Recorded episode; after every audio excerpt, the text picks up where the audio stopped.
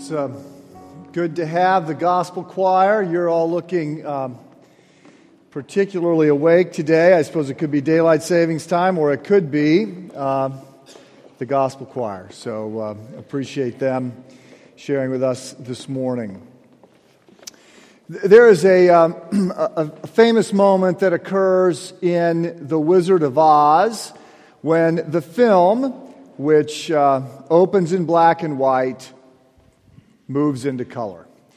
Uh, I would like to uh, read a text today that comes from 2 Kings in which something similar to that happens. Uh, this is from a passage uh, in 2 Kings chapter 6, uh, happens 3,000 years ago, about 850 BC, and it happens to Elisha's intern or servant or understudy. Call him um, whatever you would like to call him. Uh, just so you know, before I read this, Elisha is not to be confused with Elijah.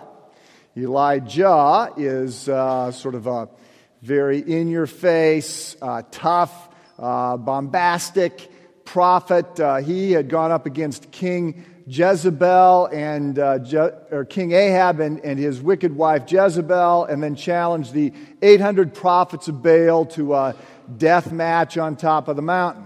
Elisha, who comes just after Elijah, is a sort of peaceful guy, soft spoken, and he ministers uh, to Israel at a time when Jehoram, the, the son of Ahab and Jezebel, are in charge. Um, and also, just trying to keep everything straight here, uh, this is the time when Israel refers to the ten tribes, with Samaria as the capital, not to the entire nation, where Jerusalem is the capital. The Old Testament uh, can be a little vexing at times. You have to keep Elijah and Elisha straight, and you have to remember that Israel refers to a person and to a country and to another country. And uh, so, a little bit of confusion out there. Um, this is what I'm going to read happens uh, when Israel is struggling under Jehoram. The ten tribes are not following God. None of the ten tribes, or during the, the, the, time of Israel as ten tribes, they never will. They've got a series of bad kings that are running away from God. Again, Samaria is the capital. They, they don't let anybody go back to Jerusalem to the temple to offer sacrifices. It's a difficult moment, and they are being attacked by the Arams. Uh, under King uh, Ben Hadad, and uh, Aram refers to modern day Syria. Uh, so the conflict in the Middle East, as we know, ha- goes back a long, long time. Um, but God is providing some insight for uh, Jehoram through Elisha. He keeps uh, revealing the secret plans of the Arameans. So I'm reading now 2 Kings chapter 6. I'm going to begin reading with verse 8. Now the king of Aram was at war with Israel. After conferring with his officers, he said, I will set up my camp in such and such a place. The man of God sent word to the king of Israel Beware of passing that place because the Arameans are going down there. So the king of Israel checked on the place indicated by the man of God man of God is referring to Elisha. So the king of Israel, Jehoram, checked on the place indicated by the man of God, Elisha. Time and again, Elisha warned the king so that he was on his guard in such places. This enraged the king of Aram. He summoned his officers and demanded of them, Will you not tell me which of us is on the side of the king of Israel? Okay. Who's the spy? Who's Who's texting our GPS coordinates? Who's updating their Facebook status and revealing information here because they know our plans? Who is revealing this information? None of us, my lord the king, said one of his officers, but Elisha, the prophet who is in Israel, tells the king of Israel the very words you speak in your bedroom. Go and find out where he is, the king ordered, so I can send men and capture him the report came back. He is in Dothan. This is a small little village, and uh, like all villages back then, it's surrounded by a wall. Uh, so you, you came into the wall at night. Your farms and other things were outside the gates, but uh, everybody slept inside the gates, and this is a small area. And it, it, opposing enemies would surround the entire city. They could either break through the gate, they could scale over the wall, or they could just surround the city and wait until you had to come out for food or water and, and attack you then. So they surrounded the city. Um, He's in Dothan, then he sent out horses and chariots and a strong force there. They went by night and surrounded the city. When the servant of the man of God, okay, so this is the intern, this is the understudy. When the servant of the man of God got up and went out early the next morning, an army with horses and chariots had surrounded the city. Oh, my Lord, and he's referring to Elisha, Oh, my Lord, what shall we do? The servant asked. Okay, so he, he, he wakes up, looks out, they're surrounded by opposing enemies, and so he panics, right? He's got a he, he, he knows they're not there on a tourist visa. They, he's got a fight or flight response, but there's no running and there's no fighting. They're completely surrounded, this little village. There's just the two of them uh, there, besides the other people in the village, but he, they're surrounded. They've come for them. He knows it. Elisha says, Don't be afraid. Those who are with us are more than those who are with them. And Elisha prayed, O Lord, open the eyes so he may see. Then the Lord opened the eyes, and this intern, his understudy, looked and saw the hills full of horses and chariots of fire all around Elisha. If you've wondered, by the way, where the title Chariots of Fire came from for that movie, he looked no further. Here it is. So uh, Elisha has prayed, and he has asked God to give to his uh, understudy unencumbered vision, an opportunity to see things as they really are. A chance to see true reality, and true reality is that they are protected. God has got things under control. Right? It's not that the prayer called on support. The support was already there. What, what the prayer was was so that this, this young man could see what God had already done. So, as we read on, if you're not familiar with the story, as, as it goes on, the next thing that Elisha does is he prays uh, again, and he prays that, uh, that the people, that the enemy that has uh, surrounded them, would be blinded temporarily, confused in some way. He then goes out and he talks to them and he says, You're not where you should be. You're looking for somebody. Let me take you where you actually need to go. And he then leads them to Samaria. Okay? So he leads them into the capital of Israel, where, of course, there's a huge army. And then uh, after they're there, after they entered the city, verse 20, it says, Elijah said, Lord, open the eyes of these men so they can see. And so the Lord opened their eyes, and they looked, and they were inside Samaria. When the king of Israel, so, uh, Jehoram, when the king of Israel saw them, he asked Elisha, Shall I kill them, my father? Shall I kill them? Elisha says, Do not kill them. Would you kill men you have captured with your sword or bow? Set food and water before them so that they may eat and drink and then go back to their master. So he prepared a great feast for them, and after they had finished eating and drinking, he set them on their way, and they returned to their master. So the bands from Aram stopped raiding Israel's territory. Um,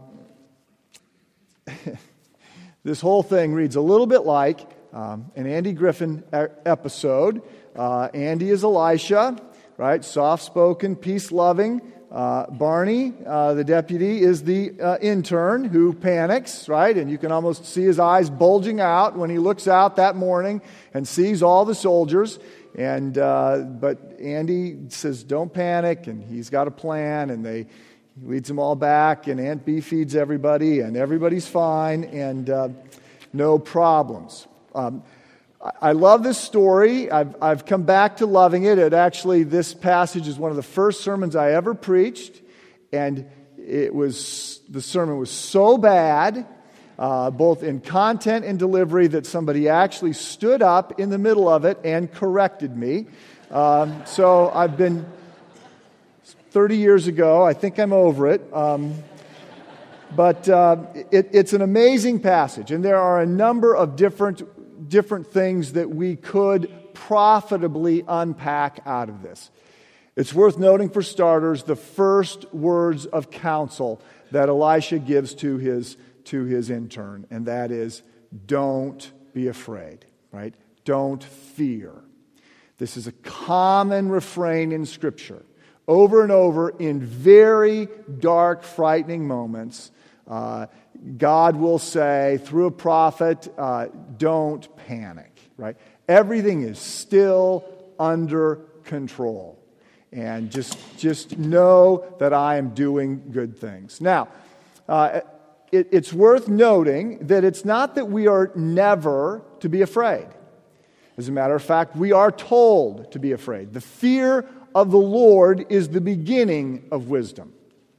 Uh, I, I, I always hesitate to share that we should fear God, have a holy reverence for God, because while half of you desperately need to hear that, you, you, are, you are casual and cavalier, and you think that all is well between you and God, and that you're a pretty good person, and you desperately need to hear that you should fear God because of how holy He is and, and, in fact, Jesus gives us this frightening statement do not fear him who's able to destroy your body, but unable to destroy your soul. Instead, fear him who's able to destroy both body and soul. Fear God.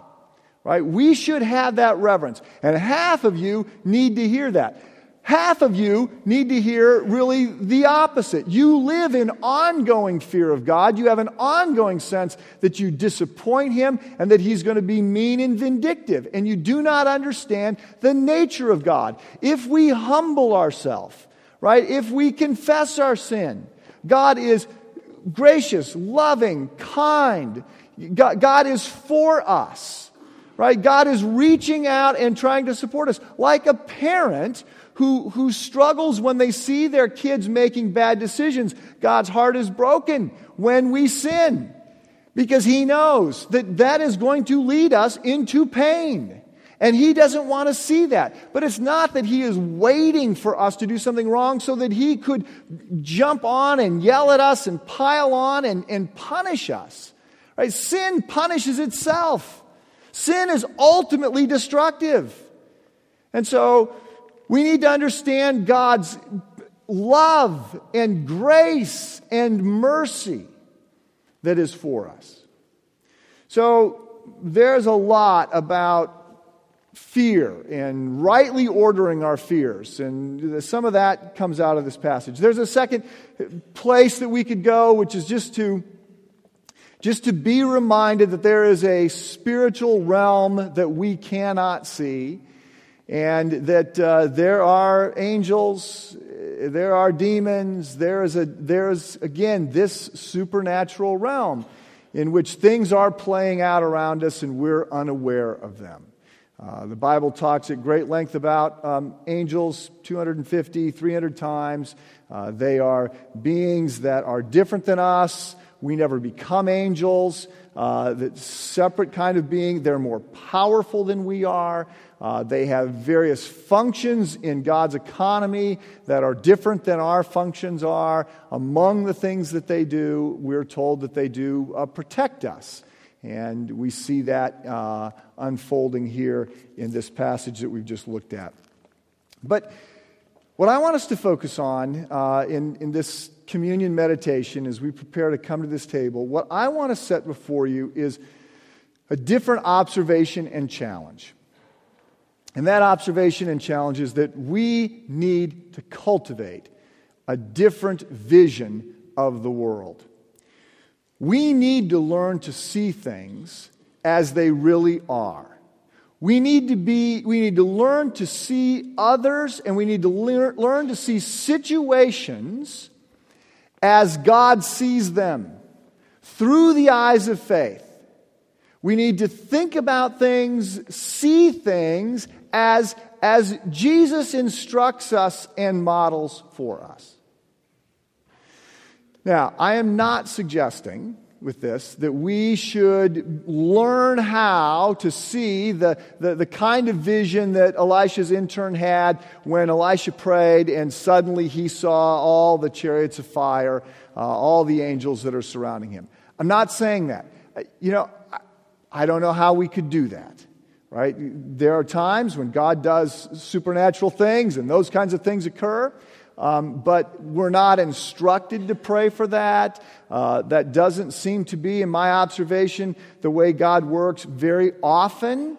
And so I'm not saying you need to, to learn to see angels and things going on around you. I'm saying something quite different than that. I'm saying we need to grow in faith so that we see things as God sees them. We need to learn to see others and situations as they are through, through truth. Let me come at it this way um, I see the world through the eyes of a 51 uh, year old male, Anglo American, perhaps too much education, too much pride, sin, my own prejudices, my own biases, my own emotional contours. I see the world through my own eyes. I actually need less of that. right? I need, I need less of that and something that is bigger than that. My vision is limited. It's skewed, first of all, by my finiteness and it's also skewed by my sin. And I need to see things more as they really are, more as, more as Christ has taught us to see things and people. So, how do we do that? Well, um, I have been thinking about this for a while, not just in preparation for this sermon, but I've been thinking about this for a while, and there have been several things pushing me to think about this. Uh, I've been involved for the last, most of the last year in a uh, preachers formation group. Uh, a friend of mine started um, these preaching formation groups around the country, and I am helping to co facilitate one of these groups. It's for young preachers, mostly urban, um, mostly young, mostly ethnic minority preachers. And the, the, we get together for a day every two months, and there's a, a curriculum that we're working through. And the idea behind all this is that the church uh, pretty desperately needs better preaching. Right? If we want to see people grow in faith. There's lots of things that need to happen. One of them is that there needs to be better preaching, better Christ centered, wise, gracious, uh, effective preaching. Well, the premise behind this group is that none of that is about technique or style or format that the, the key pivotal issue, if you want to have more Christ centered, biblical, uh, wise, just preaching, you need preachers who are more Christ centered, wise, biblically formed, more Christ like. And so we're not talking about how to preach at all in these groups. Uh, we're looking at how we grow. And, and there's a curriculum that we're working through, and and for the last couple months, the question has been about our vision. Not vision in a management sense, like you, what's the vision of the future? What's the preferable future? Leaders need to have a vision, they need to keep that vision out in front of folks. But more, what do you see? What do you look at? What do you focus on? What do you see? What do you not see that you should see? Right? This isn't, again, like you shouldn't see pornography. You, you, shouldn't. But this isn't about that. It's not so much about those kinds of sight things. It's more, what do you look at in the world? What is going on in the world? What would God see in this situation? Where would Christ go in this situation? And, and what are you not seeing that you should be seeing? Right? What is not happening here? And how do we, how do we develop a more biblical understanding of everything? How do we see? Secondly, um, I just yesterday morning uh, I got back from uh, a conference on preaching in a visual age. It was held in uh, Los Angeles on Hollywood Boulevard at the, at the Warner Brothers uh, Theater.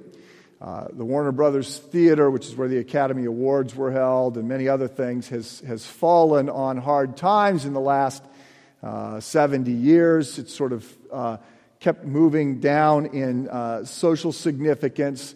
Um, it's a bad part of LA at this point, and uh, for a while it was an adult theater. An earthquake that damaged it, it was closed. Uh, and it just became sort of a condemned building. Well, now it's a church. Uh, a church has, has revitalized it, and a church meets there. And so there was a gathering, a conference of, of seminary professors and pastors and uh, uh, visual artists and screenwriters and movie producers and Pixar and Disney creative types. And so it was a few days of talking about how do you preach in a visual age. And some of it was about what people see, but some of it is about how people see and what they learn and how we process things.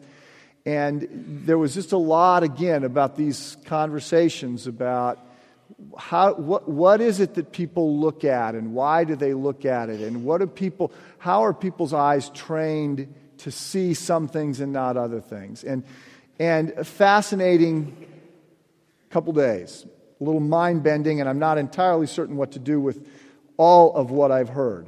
But it has taken me back to this question of how would we cultivate a vision of the world that is more informed by Christ?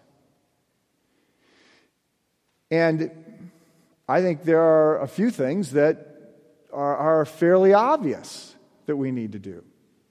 I mean, for starters, we, we need to listen more to be able to see differently. Right? Uh, Derek alluded in his prayer to the fact that this country is pretty divided. I think this political season has shown us that many people are unable or unwilling to see things from other people's perspective. And uh, we need to be around and listen to people who are not like us. Because if your vision of the world is informed by people like you, then that's what all you're going to see. And I already see like a 51 year old white male American with a handful of other characteristics, and a lot of people hang around people like themselves, and so we simply continue to see things the same way. So some of this is just a call to listen to others and to be intentional about that. Some of this obviously grows out of the prayer that Elisha prayed, right? Lord, help him see, right? Give him a vision of reality. Now, that's a prayer in a different context, but it's not that different, right? We, we pray, help me see, help me see things differently, help me see things like you see them. And then I think it's all about growing in Christ likeness, right? It's all about the things that we've already been talking about that we need to do. We need to do them, right? The shorthand for this worship, connect, grow, serve, share. We need times uh, coming together, coming together around this table with the sacraments of communion and baptism, coming together to think about Christ, to humble ourselves before God, to praise God, to be instructed by preaching, to be together. This is worship is bigger than this, but this is part of Christ's directive. Uh, we get together in groups, right? We, we commu- life change happens best in community. there have got to be people in your lives who love God and love you and are pushing you forward to walk in Christ likeness. And that needs to be part of the cadence of your life. And third, um, We need to, we need to grow by this, in the spiritual habits. Reading this book, especially the Gospels, and praying every day. Very little is as transformative as just making the commitment to read this book every day. 10 plus 10, 10 minutes of Bible reading, 10 minutes of prayer every day will help you radically change the way you see things. Additionally, there's service right? Worship Connect grows serve. So we need to serve others somehow, some way, through the church, outside the church, doesn't matter. We are picking up our cross, following after Christ. We are, we are going to the end of the line. We're putting the needs of others ahead of our own. We are intentional about doing that. That forms our soul. And then finally, share. We are sharing our finances, we're sharing our faith. I, I, love the stories that John and, and Kathy shared. Uh, and, you know, they're stepping out. They were taking a risk. They heard a prompt and they decided to act on it, especially John saying, you know, I've got these friends that, uh, that they're, whether they know God or not, I don't know. They're, they've got a background, but they're going nowhere with this. Well, the plan, God's plan is that, right? You are the plan. I am the plan. The plan is you come to faith in Christ, you grow in Christ, you then help others come to faith in Christ and grow in Christ. That's the plan. Plan A, plan B, plan C. There is no other plan. That's the plan. You are expected to be seeing other people follow in your path. You are growing, you are taking others with you. And as you heard from them, this was catalytic in their own spiritual development. Right? I mean, I'm growing by doing this. That's the way it works. I, I, I, mean, I've learned this lesson a thousand times. I led two studies this past six weeks, one here through the church and another one in my neighborhood with people that don't attend Christ Church. And, uh, you know, there's nothing quite like taking those risks and trying to pull people along. Worship, connect, grow, serve, and share. It, the way forward is, is not mysterious, not exclusively mysterious. We have to do the right things. And in order to get that vision, we have to be formed by Christ. And that is, you know, that's doing the right things uh, doing them not out of fear, but out of a desire to actually become more like Christ and to see the world as He does. And so I want to encourage you to that end. And very specifically, I'll offer this uh, challenge to some of you. Your small group is finished up. You took a step. Again, you know, 500 people got in small groups that weren't in them uh, two months ago. Don't stop that, right? Don't keep going, right? Keep moving forward uh, or start a new group. Uh, but do something to be intentional about that. And we have done everything we can to make it as easy as you can right now to keep those groups going. Uh, this Land of Faith study on, on Israel is easy to lead. And uh, that could take you right into December and then a social time together. And in January, when we come back, we'll be doing a gospel study in the Gospel of Luke. That's going to take us a long time. Lots of support and other things to help small groups do sermon based small groups. Don't not head down that path. Keep moving in that direction. We need to see the world more as God sees it. That is a next step for us. So let me pray as we come to this table. Heavenly Father, we, um, we add our voices to the prayer prayed by Elisha for his, um, for his intern, that um, we would be able to see. See uh, unencumbered truth, see reality, see the world the, more the way you see it see people more the way you see them, see what matters.